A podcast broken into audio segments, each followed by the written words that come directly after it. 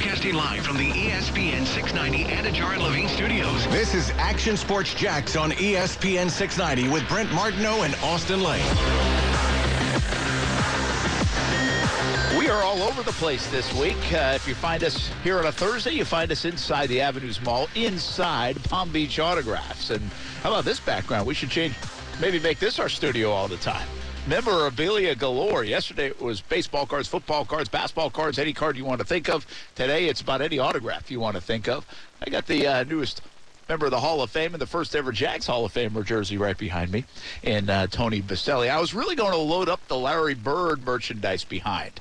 Uh, I thought that would be the best, but Austin's not here to see it anyway. So uh, here we are at Palm Beach Autographs. Uh, special programming note tonight, tonight. I'll be here until 5, and, and Mike Tyson's coming in. Uh, and uh, meanwhile, on the show, Casey and Brian Middleton, an extended Action Sports Jax overtime, not just 6 to 7 today. It'll be 5 to 7 today. So we'll take you all the way until 7 o'clock right here on ESPN 690 locally. And the big story here Mike Tyson in town, and Mike Tyson here at Palm Beach Autographs. PalmBeachAutographs.com, the place to go if you want in on the fun, autographs, pictures, and information. Uh, there is a, a limit. So, and they might, to be honest with you, I don't know exactly where they are on the limit yet. Uh, nobody has told me you can't try to go to the website and get something Mike Tyson related, but uh, we do expect a big crowd out here uh, tonight for sure for Mike Tyson. Then tomorrow it's Pete Rose, and on Saturday it's Ric Flair. Brent Martineau here, Casey Kurtz back in the studio, uh, Austin Lane in Dallas getting ready for a big, big fight on Sunday in the cage. Hopefully, we'll talk to Austin. Uh, we want to give him some time and, and, space and get ready for that fight mentally and not uh, have to deal with us goofballs. Uh, but hopefully, we'll get uh, him on the phone tomorrow as he heads into the weigh in on Saturday and then again a big fight on uh, Sunday in Dallas. He's been successful in Texas as of late, and hopefully uh, Dallas will be the same thing for Austin Lane in the MMA cage. Uh, Casey Kurtz. How about this? If I told you that the first person in a line for Mike Tyson is uh, really probably like a kid, I would say, like a late teenager, and was here when the mall opened at 10 a.m. I'm. I mean, I'm not surprised. I'm not. I'm not surprised, but at the same time, I am. But good for him or her. 10 a.m. Yeah, I know that's a long. Here's the thing that I've always had a problem with, like with waiting with stuff like that. When, like, you buy a ticket, right? So like you know it's going to happen. Do you really have to get there at 10 a.m.? That's what I was kind of thinking too, right? I was like, I mean, you you're prob- you're not going to like get shut out, right? Right. Like you buy the ticket, you just you know, uh, Martin said obviously the mall closes at I think he said eight, so like they have to Yeah. be through by then. But you know, you have a pretty good idea that if you have a ticket, you're going to be okay. So I don't know, maybe get some lunch, show up around now. Even then, I would I wouldn't get there until it's almost over. But nonetheless, I mean, we still got a long way to go here. I know. I was a little surprised by that. What's it now? Listen, you've played the autograph game before. Now, the way you play it doesn't come with a ticket. No, it, So, it does not. What's the longest you ever waited for somebody? And did you Oh, get boy. that person? Uh, so the first one that comes to mind, I don't know if this is longest, but uh, the first time I got Jeter uh, was at the Yankees rehab facility when he was hurt, and we got there at like roughly 5 a.m. He came out around noon. Well, that's a good seven-hour wait. Yeah. Well worth it for you because Yeah. that's your favorite guy, Yeah, it worked out. um, and it's Jeter. So as long as you got it, it would be highly yeah. disappointing if you didn't. Yeah, that would have been Listen. awful, actually. We've waited around for many of an interview over the years, and then came up empty. Yeah. So it wasn't an autograph, but it might have been an interview, and then you don't get them. yeah, I got quite a few of those stories as well, but we'll, we'll skip Yeah. that. Not as exciting. yeah, yeah, try to try not to throw anybody under the bus, perhaps. Right? Yeah, that too. Um, so, uh, hey, last night uh, the JU Dolphins looked really good and beating UNF in the River City Rumble. They really took it to the Ospreys. It was the most lopsided win I think I saw since 2009. The funny thing is, the Ospreys have really had the number of JU in the last, I mean, almost a decade. And it, really has felt like the ball's been in the court of Matthew Driscoll and the Ospreys. Well, uh, they're without a couple of their big guns. I'm not saying the result would have been different. It probably would have been closer uh, because honestly, they found a way to play without Placer and Hendricksen over the last few weeks and, and had won five of six. This is really more about JU. JU is playing really good basketball right now. They can defend with anybody. They're one of the best defensive teams in the country, and they smothered UNF, one of 20 from three-point land for the Ospreys, which they've had a couple of sh- rough shooting days uh, this year, but two of them have come against JU. So we'll tell you how good that defense is, and uh, they poured it on to victory. Uh, I'll tell you what, man, Jordan Mincy has, has changed the feeling on the campus of JU about basketball. The whole administration has really put a lot of effort into basketball with a new facility that just opened, the practice facility, still playing at Swisher Gymnasium. Maybe that changes someday down the road, but it's been a nice home court for JU. They've won. They're 14 and 0 there right now, and you know what they're going to do. They're going to play defense, and they're going to obviously, hopefully, do enough on the offensive end. Mincy has really. Uh, um, what a job! I mean, he's he's the ASUN Coach of the Year, I would think. But what a job he has done. You you're a, you're a UNF guy, um, but you've been around this JU UNF thing for a bit, Casey. I mean, pretty significant. And and the best thing around here is if both teams are good, right? Um, I'm not like it's hard to get both teams really good. Like someday you want both teams in the championship game, both like almost 20 win teams, both with a chance to go to the NCAA tournament. Like that would really pique everybody's interest. But it's always good to have at least one of them good. In the past, it's been UNF most of the time uh, that's had a chance to win the ASUN or, or did go to the NCAA tournament back in 2015. Then a nice run in the NIT and other things. Uh, but JU, when I first got here, it was like um, it, it was they were in the championship game of the ASUN tournament and lost two years in a row under Cliff Warren. And if they had won those, I mean, Cliff Warren would have probably got this big time job, and JU would have been dancing. Well, Jordan Mincy's doing things like that haven't been done since like the 80s Yeah. at Jacksonville University. So, uh, really, I think you start the show with a tip of the cap to Jordan Mincy and JU because uh, that is a heck of a turnaround for that program. Yeah, absolutely. And I think to your point, when both teams are good, it's more exciting. And there was a lot of excitement around the game last night. Obviously, it was sold out. There was a lot of students there uh, for JU. UNF probably had, you know, a student or two as well, but we won't. how know. many tickets at Swisher? Yeah, yeah, we, we don't need to go that far. But it, at the end of the day, the, it was a highly anticipated game, I think, because of how good JU has been this year, as well as UNF is on a streak, like you said. Obviously, without two of your best players, you're in trouble, and you can't.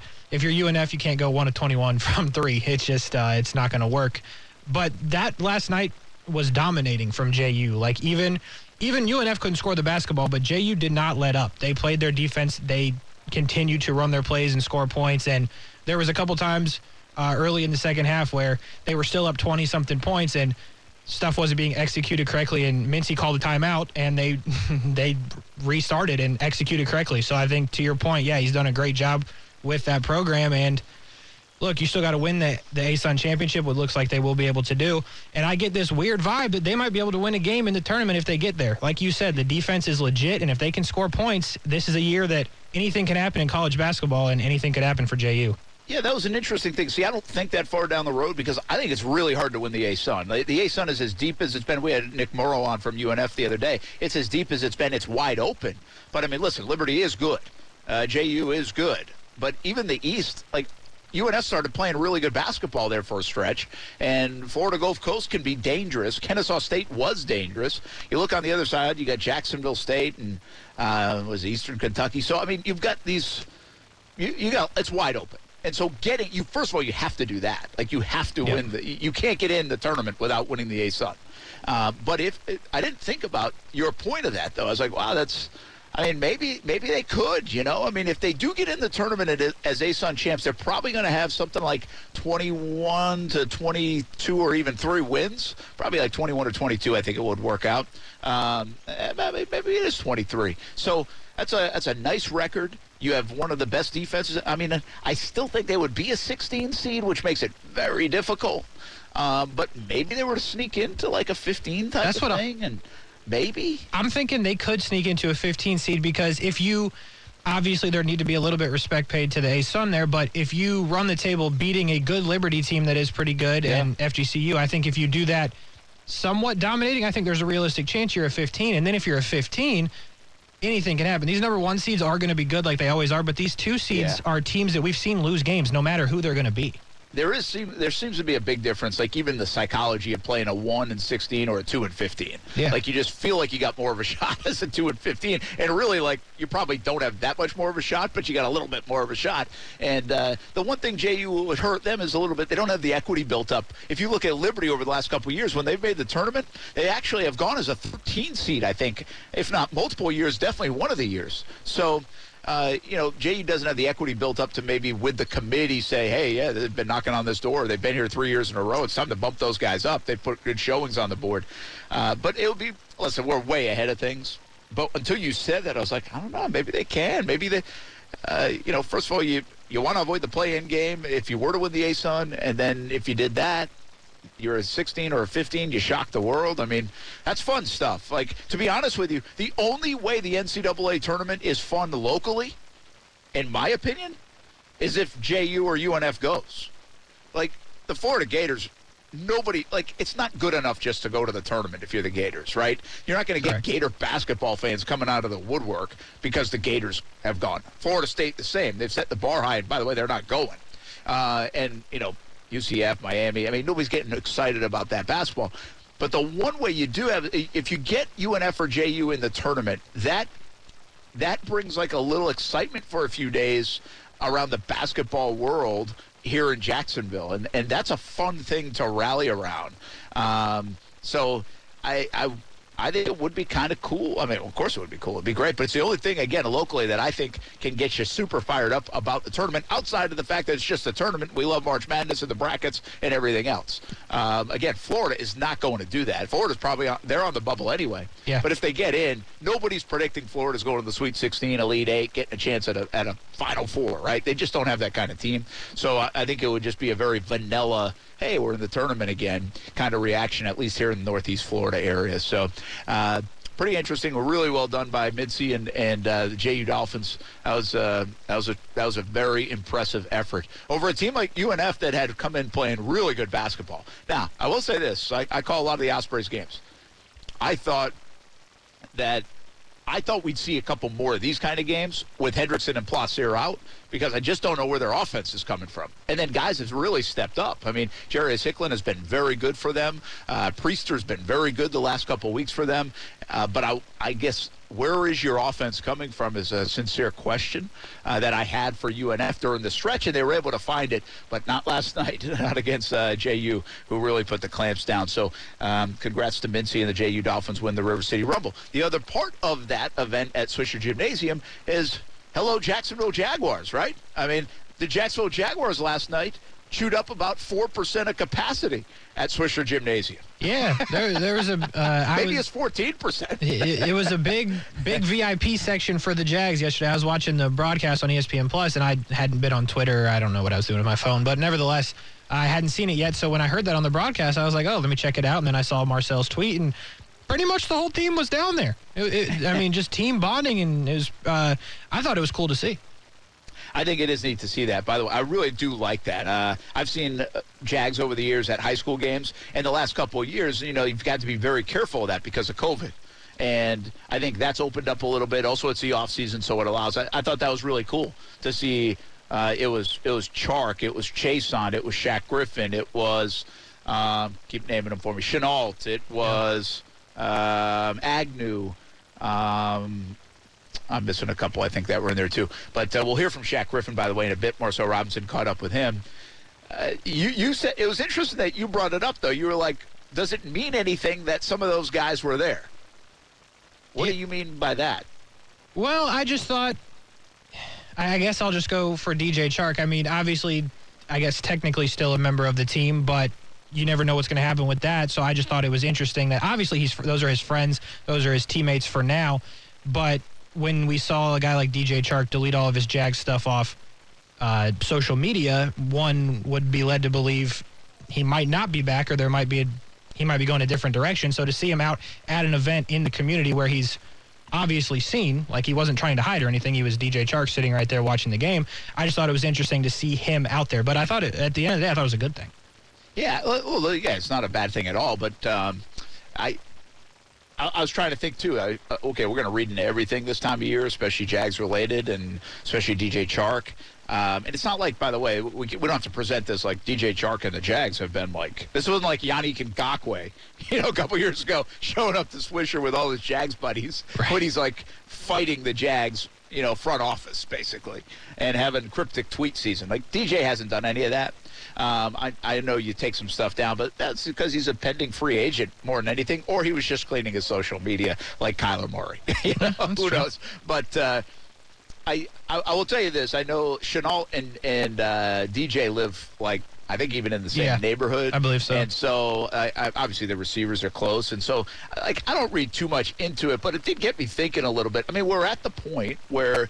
Uh, DJ Chark, I think in his mind, has to believe that he's headed toward free agency unless he knows something else about a pending transition tag or franchise tag or deal you know? And and he didn't talk last night. We actually caught up with dj like two weeks ago and nothing really had changed much on that front. Uh, we'll be at the combine next week. We can talk to trent Baalke and doug Pederson about that a little bit more. Where do they see a guy like dj and cam robinson?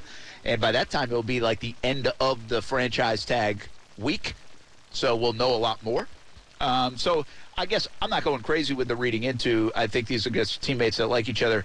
You know, Keelan Cole came back on his bye week to watch a game in a Jags suite this year. That's- I forgot about that. Yeah. So, I mean, uh, I think I don't know exactly what it says. I'll tell you what. What else? I think it says a little bit, and this is very. I don't know if it's going to do anything for the fans out there and everybody listen, but I think it shows you how much players now stick around the area, and like Shaq Griffin, Yeah. he's here. And I'm not saying he's not going away for a weekend or going to Orlando here or there, but he's here. Like he's here on. He doesn't need to be here right now, right? And all those guys that I just mentioned, they're here. Uh, are they doing work some high school or some park with with Trevor, right? Or even a CJ Beathard? Like, are they getting their work in together? You know, when I first got to town. I didn't see that as much. I, there were guys, or a lot of guys, that went back home and worked, or went in other places and worked, or didn't live here. The, it's not like they couldn't wait to get out of Jacksonville, but they didn't live here. I think you find a lot more players living in Jacksonville, and I think there's a lot more at the facility for them to put their hands on, so that helps. They've, they've increased that. That might have been a difference from when I first got here. Uh, and that's only going to get better, by the way, with the Performance Center that's coming soon. And I think a lot of these guys are younger guys that have now started families and, and bought houses.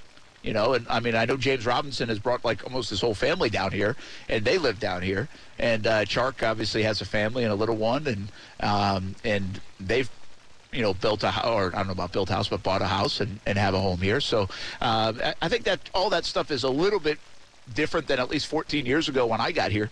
And uh, I just don't know if it says anything about, hey, is DJ Chark going to be a part of this thing?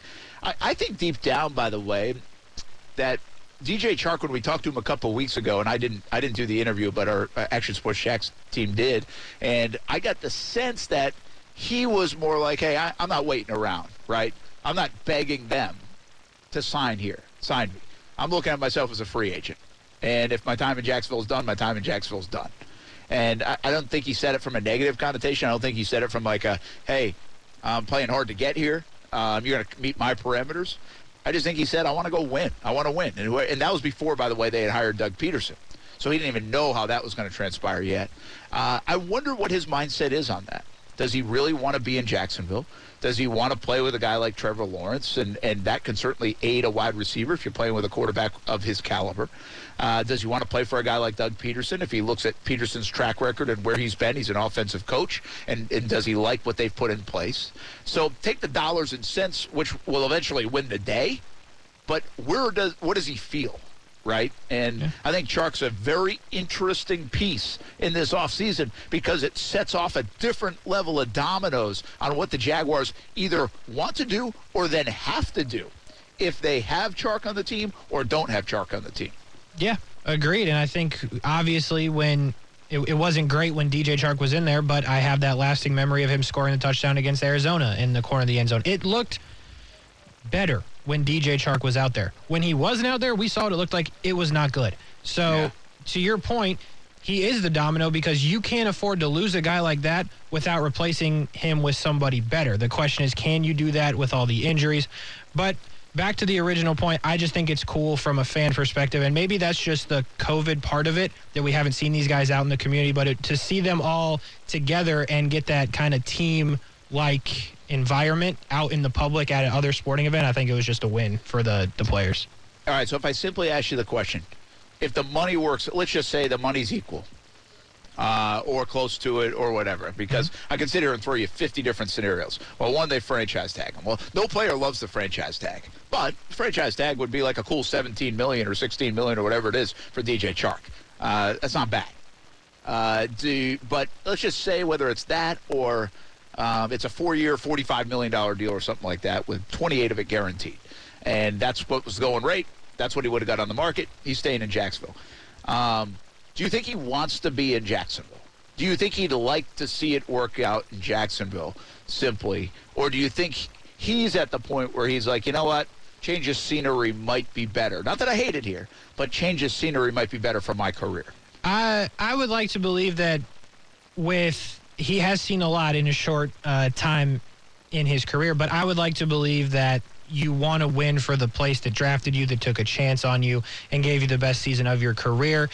Uh, I would like to believe that him and Trevor Lawrence and the other receivers have a relationship that they can continue to build on, and that Doug Pederson is the guy to bring him forward. So I would like to believe that yes, he would like to be here, but it's hard to keep signing up for as bad as it's been. But if you believe in what's going to change, and if you believe in Trevor Lawrence and Doug Pederson, then yeah, I think he would want to be here. you know, I will say this. What do you? Let me say one more thing on it. If here's just three options: uh, Jacksonville, Indianapolis, or the Jets. Again, I'm totally just Yeah. making this up. If you're DJ Chark, where do you want to land? I would. Because all three have money, by the way, right? And all three are probably looking and need receiver help. Yeah, I would say if out of those three teams, if I was DJ Chark, I'd want to stay in Jacksonville because I know who my quarterback is. I have a relationship with him. I'm not going to a better quarterback in Zach Wilson, in my opinion. And now that you don't know if Carson Wentz is even going to be your quarterback, I don't love that idea. So I, out of those three situations, I'd stay in Jacksonville. Yeah, I, I think I would too. Like the unknown on Wilson scares me, and the Jets' whole thing scares me. Again, if they outbid everybody by ten million dollars through the course of the deal, we know where he's going. Money wins the day in free agency. It oh, it almost always does, like ninety nine point nine percent of the time. Uh, But the Jags can match anything or just do as well if they want to, or uh, and so it'd be really interesting to think. Like I think I agree with you. I think if you gave me, if I'm DJ Chark, you give me Jacksonville, Indianapolis, and the Jets. Again, total hypothetical question.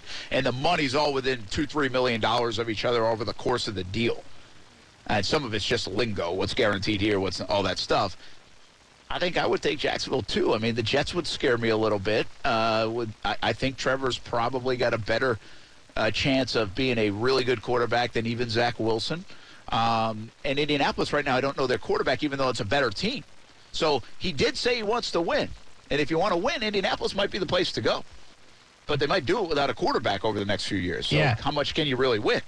And that last taste in your mouth from Indianapolis is losing to you. Uh, well, you losing to the Jags. That's the last thing you saw if you're DJ Chark. And you know, I, I I'm not saying him and Michael Pittman Jr. are friends, but I'm sure if they had a conversation, Michael Pittman Jr. say, "Hey, like, I need the football, and I'm not getting it here. So, do you really want to come here?" Type thing. So I, I, I don't know if you. I think you can make the case that DJ Chark is one of the most fascinating free agents on the market if he ends up there and they don't use a tag. Because I really don't know exactly what his his market is in terms of dollars, years, investment, and how many people are calling. Like, I think it's more than anybody would think because I saw it happen with Allen Robinson, even coming off an injury. But Allen had proven more up to that point too. Yeah. He'd been very productive.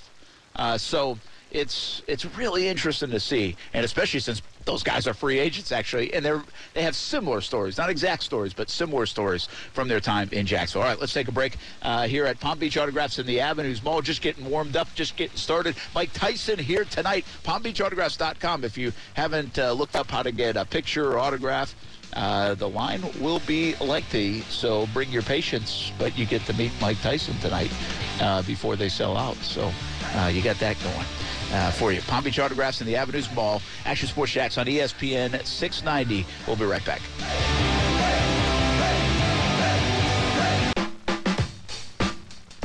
I believe our guys are just locked in. From the time they stepped on the court, um, they had a certain level of focus. And we talked about it early in shoot around as our, our staff just seeing the level of focus that they had. And they understood, you know, the magnitude of this game.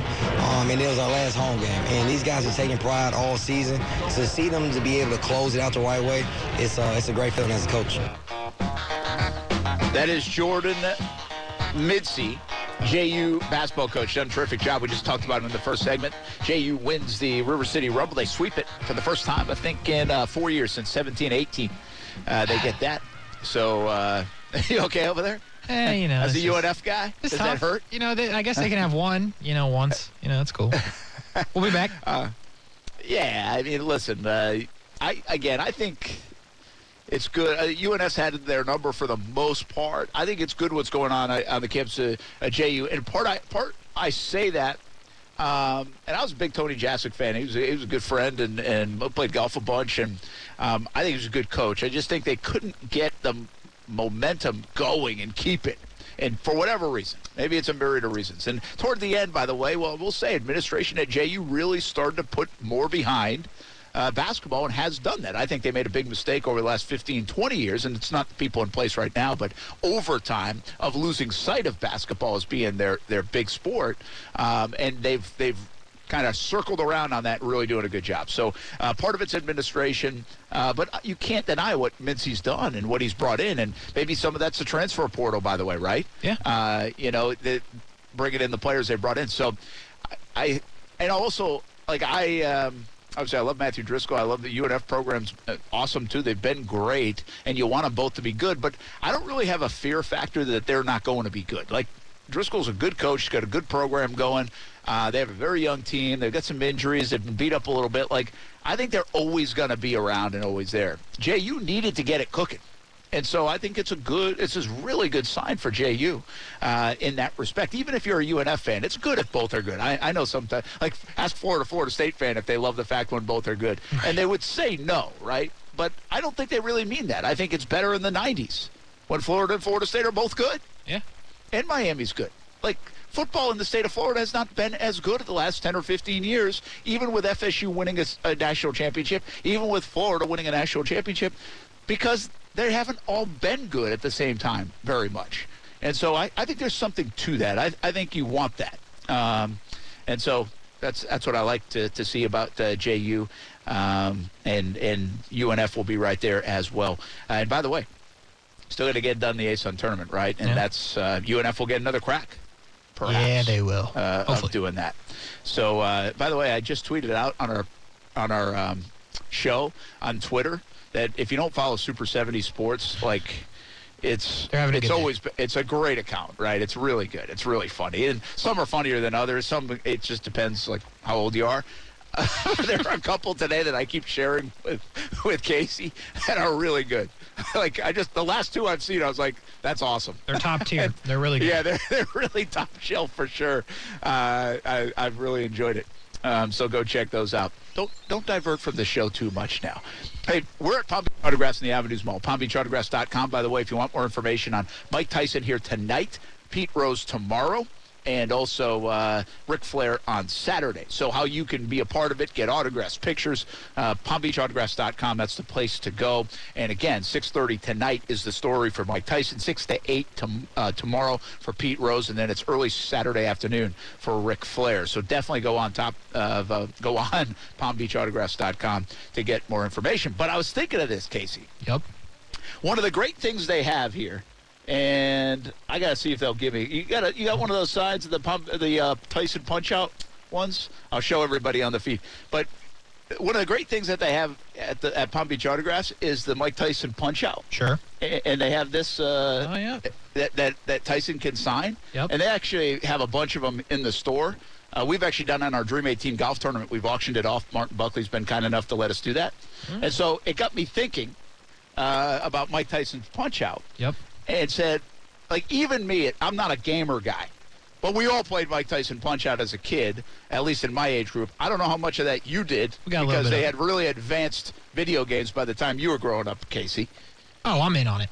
You're in on it. A little Okay. bit, a little bit. You know, nothing serious, but you know, I, I play my, so it got fair share. so it got me thinking of what's your favorite character on Mike Tyson Punch Out. So, what's your favorite opponent, essentially, uh, that Mike Tyson would fight? Yeah, I'm going King Hippo. You remember him? King Hippos. the, the names are awesome. So, if you forget some of the names, I'll refresh your memory with uh, Bald Bull, Yep. Glass Joe, Little Mac, who I don't remember as much, must not have used him. Uh, he was just like King a regular Hippo, looking guy. It was Soda. Popinski, Yep. Super Macho Man, Yeah. Aran Ryan, don't remember much. Von Kaiser, Great Tiger. Uh, I think that's it. Um, King Hippo's a good one. Oh yeah. But I really think I'd go with Glass Joe. Glass Joe, I can just, because Glass Joe, I can just remember, like, it looked like his head was going to come off his body in the video game. Yeah, that's fair. You know, like, it, it looked like his head would end up in, like, the fourth row. yeah. So uh, that's cool that you've played it, though. I wasn't sure if you, you would have. Oh yeah, a little bit. You know, uh, played a lot of video games back in the day, but yeah, you know, I'm interested in something like that. And uh, King Hippo, that was that dude. You know, uh, big fella. Uh, I don't want to say he looked like a hippo, but you know, his name was King Hippo. But uh, always good knocking down the big dude when you're playing the game. You know, the the biggest character, you take him on. I like it. Uh, so, favorite character from Mike Tyson Punch Out? Share him with us. Uh, who you got? King Hippo for Casey, Glass Joe for me. Really, just based on uh, because if you really, if you got Tyson knocking a guy out or really, you know, delivering a big blow, which you could really do on that game. Um, Glass Joe's face went into like the third row, and my it's that's what I have a visual of, and I haven't played Mike Tyson Punch Out in like I don't know, 35 years. I don't know what it is. I don't even know when it came out, but it's been a long time. They were just telling us, what do they call that? You're a video game guy. So, like, uh, back on the Nintendo, somebody was just saying they recently came up with, like, a couple months ago or a couple years ago, like a trigger. I think they call it, what, an Easter egg? Yep. Like, right? That's what Yeah, they do? that was correct. Uh, that, that every time, like, there's a guy in the background on the game that he ducks every time Tyson's about to like light you up. Really? And so if you duck when he ducks, you won't get hit. That's what they told me. Oh. Well, that's a game changer. Where was That that, information? I don't know, but somebody just I mean, and so what I said is like I want to live that guy's life. Who figured that out? Yeah, it I took know. like 35 years or something. or whatever it is. Yeah. 25 years. I guess it would be 35 years. Probably be more like 20, 25 years to figure that out.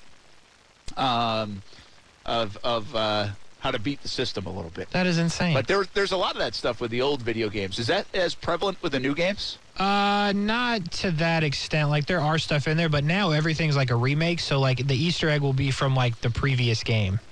Like if you're Ah, playing Call of Duty, like there'll be something in there from that you'll recognize from like Modern Warfare or something. So that's kind of how it goes now. Um, I got you. I got you. Matthew shared us. He's got he's got the GIF out and everything. This guy always wrecked me when I was younger. he's got. Uh, I think that's bald bull. Bald bull. He's pulling up. Or no, that's that looks like a different guy. Is that Soda Popinski? I, I'm not gonna lie to you, I don't see it. But I will let you know that Delphonic said the character you use is Little Mac. Mike Tyson is the final boss. So that's Oh, what Little Mac's the li- your guy. Yeah. that's your guy. Yeah, yeah, yeah. Okay, okay. You're right. You're right. I get it now. Yeah, that's what I'm looking at actually too. I'm looking at Little Mac knocking out. Uh, I'm trying to match it up. I think it might be Soda Popinski there. It's been a long time, folks. Not gonna lie. Uh, speaking of uh, Mike Tyson, though, so I thought about this other one with Tyson coming to town today. And what's your favorite fight Yeah. So or knockout, like real life stuff now? Yeah, so I was going to text you this, um, but I thought it'd be better to tell you over the air. So, since I've been alive, Mike Tyson has only fought 10 times. That's 1999 to 2005. That's and he actually lost. surprising that, that like he had fought that many times uh, in your lifetime. Yeah. So, where I'm going here is I'm not going to lie to you, I've never went back and like watched the highlights. That's fair. Um, So, so I, I know this isn't going anywhere like quickly, but that's just Yeah. like to like the way I think about Mike Tyson is like it's one of those people that my dad would tell me about like oh he was great and I just had to like agree. Like I had there was he was like I'm looking at I've looked at all the stats and everything like he was great. But for me, it was just one of those people that I was told was great, and then I went on with my life. My Mike Tyson is the dude from The Hangover. so, yep. Yeah, that's a little different than our Mike Tyson. Yeah. I'll give you. Here's the story on Mike Tyson. I'm when Tyson's coming up, right? uh, let's see. You're talking. Trying to. Gosh, Tyson was. So you're talking about late '80s. About 85. And, well, mid to later, mid, late 80s. Shoot, I was probably right about the 30, 35 years, really. Um, and so I'm like, when he's first coming up, I'm uh, mid 80s would have been like eight, nine, ten years old. And then, you know, in the early 90s, when things start to go a little wild, um, I'm in, you know, closer to my late teens and 20s. But I actually remember, like, we didn't even have cable TV at home when I was a kid. Okay. And so, like, any of those, like, uh, pay per view things, like, I didn't even have the ability to get them. And you got to remember now, it's a- this isn't like, hey, when I was young and this is 1924. No, this is like in the 80s and 90s, which isn't that far ago, long ago. Uh, there was no internet. Oh, so you got to remind people of that. Not a good start. and but like and I didn't have cable, which was by the way like it would be like somebody not having a cell phone now, like a 15 year old kid or an 18 year old kid like that. I was that kid. That like people at school would be like, "You don't have cable," you know, and I was like, "Yeah, my parents just didn't have cable. They didn't." So we, we watched whatever was on the, the, the, the regular channels. All right. And um, but I would actually babysit from time to time Okay. and and uh, yeah, I did that. Got to earn some money, you know. And I guess. I remember specifically one year going to this house, and they were they you they lived kind of in a nicer area for sure, and they had like HBO or Showtime or one of them Uh-oh. that the fight was on. Mm-hmm. Yeah, not for different reasons, but that the fight actually was on. And so, like, I remember staying up and watch. Like, that was like the first Tyson fight I ever saw. Oh. I don't even remember who it was against, but like, I saw it because I was babysitting, and these people had like Showtime or Yeah. whatever it was that that the thing was on. So, but it was that kind of event too. Like, I couldn't wait for it. Like, I was hoping they wouldn't come home at like 11:30 or midnight because you the fight was yeah. on still late. Yeah, so I wouldn't miss it. Um, but you know, every the the biggest knockout for uh, Tyson, you know, the the oh my gosh moment was Spinks, right? That- Yeah. I'm looking at it's back in 1988, and that's the one that like took everybody. Uh, by storm. And the thing about Tyson back then is like you flipped it on right away and you're like, okay, how fast is he going to do it? yeah. that that was the story with Mike Tyson. It was like, is he, is this going to be a 15 second fight or is it going to be like a 50 second fight? Nobody ever thought it was going to be like a 15 minute fight. you It's- know, yeah, it's interesting you say that because, like, again, I, I, I started doing like the research today because I knew we were going to talk about it. But it is incredibly impressive. Like through his first twelve wins, one, two, three, four, five, six, seven, eight, nine, nine of them were first round knockouts. That's pretty nuts. That is especially in boxing. Like now, UFC, there are people you watch. Like we talk about Derrick Lewis on here. Like how fast is he going to be? Ronda Rousey Yeah, used to be that way. So I think it's True, true. It's fascinating how like that's that. changed. But UFC is different. Boxing, I think it's I think it's a little bit more difficult to knock somebody out right off the get go because the gloves. So you read, so it was nine of them, and I'll tell you what, it felt like 19 of them. It really did. Like it felt like that's the kind of aura that Tyson had, like even as a kid, you know. And again, like, can you imagine Tyson like at that point? Can you imagine if there? I always say, can you imagine if there was social media? Like from 85 to 95 or something when Tyson's like knocking people out in 15 seconds. yeah. I, mean, can you imagine the phenomenon that would have been? Yeah. Like, it'd be amazing to put it in today's landscape of social media, TV, uh, the news cycle. It, it would just be amazing. He'd be all over TikTok. By the way, this is crazy too. 1980, his first, according to what I'm looking at, his first professional win uh, was March 6, 1985. He fought 15 times in 1985. Wow. 15 times. 15 times in 85. Now the best fighters in the world fight once every three years. Yeah, literally. Like 15 times. March I mean, 6th, not even April Rocky. 10th. Not even Rocky fought 15 times in a year. He fought back to back weeks. This better be right because this is blowing my mind. July 11th and then July 19th. Did he really? That's what it says. Yeah. Wow. Eight days apart. John Alderson and Larry Sims knocked them both out. Cold. Wow. From Catskill, New York. I guess if you were uh, Mike Tyson and you're winning fights in the first round, you, you're not breaking a sweat. So That's let's bring it on. I'm in good shape. Let's do it again next week. you know, uh, Eric, brother, would say, I could beat Tyson, but not Mr. Sandman and Mike Tyson punch out. I go. would have to use the password. He still remembers the password. Really? To go right to Tyson. he gives us the password here. That's, That's awesome. impressive, Eric. That is very impressive. I don't Oh, remember my phone number as a kid. You remember the password to get to Mike Tyson and Mike Tyson punch out. Oh, that's so good. Um, and uh, Adam says uh, we're about the same age. First fight I remember was Tyson versus Spinks. Yeah, well, it's probably the first one and the most memorable one uh, when it comes to Mike Tyson. All right, uh, some other sports we'll uh, get to as well. Mike Tyson here at the Avenues Mall, Palm Beach Autographs uh, today at 6:30. PalmBeachAutographs.com for more information. Pete Rose tomorrow, Ric Flair on Saturday, but we are right here, right now on ESPN 690.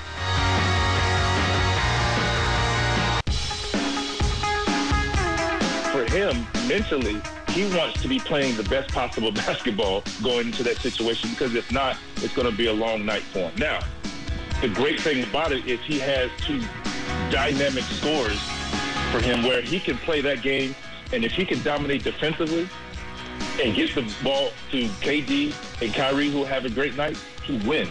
But a lot of turnovers. Obviously, they're going to try to make him shoot. They're going to get into his head. So, yes, he, he should prepare for that now. And he should have it marked on his calendar for wanting to play there. That didn't sound like Kendrick Perkins this time. No, I'm actually. I don't know if he's like newly hired by ESPN, but it'd probably be a good addition. He is relatively newly retired from the NBA. Felt like he JJ Redick? No, but he felt like he was there my entire life because I think he was in the league when I was born and then just recently retired. Vince Carter? That was Vince Carter. Yes, All right. it's pretty good. Vince Carter. Uh, that that's a good uh, segue actually. Into, we were just talking about this during the break, and so we don't have a lot of time here. But uh, before we hit the top of the hour, uh, we're live at Palm Beach Autographs. Uh, Mike Tyson, uh, Pete Rose. You were asking me about Pete Rose because Yeah. I'm a baseball guy, and uh, we're talking about Mike Tyson. And do you want to meet your favorite athletes or some of the best athletes? Like, do you want to meet them?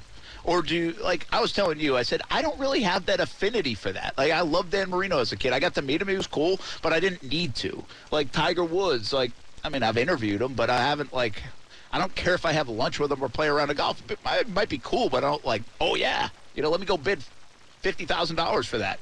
Like I I don't I don't feel that way toward the athlete in the same respect as like they have Pete Rose. Listen, some people be like, is he the greatest guy in the world? I don't think he'd be on that list. But I appreciate his greatness for how he played the game and, Yeah. and his hits king. Like I I look at athletes as athletes. I don't try to look at athletes as like, wow, like that's my role model and I should live life exactly the way that. Per-. They live in a different world than all of us Yep. right? And so I just I don't characterize my athletes like that's why I love Tiger Woods. My mom used to hate that I love, and she still does hate that I lo- that love Tiger Woods. Like I don't have to love Tiger Woods and everything that he does and how he goes about his business and all that stuff. I love Tiger Woods' greatness and athlete. Like I don't look at Tom Brady as like who is Tom Brady, the husband, the dad, the whatever. I look at him as he's the greatest quarterback of all time, and I got a chance to watch that. Yeah. Like it's I totally separate it, and I don't know if it's because the business I'm in or whatever, but I just totally separate it, and so I don't link the two. And if you're a bad dude, you're a bad dude, but thanks for the memories. you know, like that's kind of the way I look at it. How about you? Do you you, you do the autograph thing? Like, do you did you want to meet Jeter? Right? Did, He- do you want to meet the the athletes that you love? Yeah, so it's interesting. Like, obviously, uh, people don't know me like that, but yeah, I spent pretty much my whole uh, childhood life like getting autographs and doing that. And for a while, it's because I wanted to meet these people, but then it turned into a revenue source for me, so I had to play that out. But I always tell people like when I was in school and stuff, because you know I was like hardcore flex guy. I'd post it on my Instagram, like when I met somebody famous. It's still there. Like you can go check Yeah. those out. But um, it was like hardcore flex. People would always be like, "Oh, that's so cool!" Like ha- like do you enjoy it and i'm like well honestly like no because you don't want to meet these people because if whatever you have these people built up in in your head 90% of the time when you have an interaction with them it's not what you're expecting That's right. so it's always And, it's it's most almost people say that, by the way, right? You don't want to Yeah. meet your heroes. Exactly. right? That's kind of a very, very cliche thing, but a very true thing. You really don't. And to your point, like at that point, like when you have a bad experience with someone, in my experiences, like it takes me away from them, like as a fan part of it. Like even if I wasn't a diehard fan of them, and then it's like, oh, I had a bad experience. I'm like, oh, now I really don't like you. And that's Yeah. a hard thing to separate from that point. And I think it's hard for people to separate if you do have that experience. So at the end of the day, it's probably better to just not. To your point. Yeah, it's interesting. Like, oh, listen, I loved Marino as a kid. Like, grew, had everything Marino. My whole room was Dan Marino, and people had said like he's not like the. I had people, uh, I had relatives down in South Florida, and the book on Marino was he's like, yeah, he's not really the greatest guy in the world, blah blah blah blah blah. And so I kind of wondered about and expected not a great Marino, and I met him like three different times, and every time I met him, he's been fantastic. Now, that doesn't make him the greatest guy, but every time I met him, he was not the guy that they told me he was going to be. Yeah. And I was like, it was just the opposite effect. Like I actually loved them growing up, uh, loved watching them, had everything Marino, and I was like expecting him to be like, "Yeah, kid, get away from me," and and he was actually like really cool. It, And so I was like, "Oh, that was kind of nice. That's a little refreshing." I expected the opposite. it's funny you say that because I've had many an experience because there's obviously a lot of people that do autographs and whatnot in in non-traditional ways, if you will. But anytime someone told you like, yeah, this person's probably gonna curse at you or something like that, and then when that doesn't happen, you're like, hey, you know what? This guy's all right. As it turns out, That's wrong. you're preparing for the worst, and then when the best happens, it's a totally different experience. So to your point, yeah, I think it's it's better when stuff like that happens, but doesn't always happen. Yeah, I think. Hey, listen, go meet your favorite athlete stuff, but separate the human being from the athlete is what I would suggest. Yeah. if you can do that.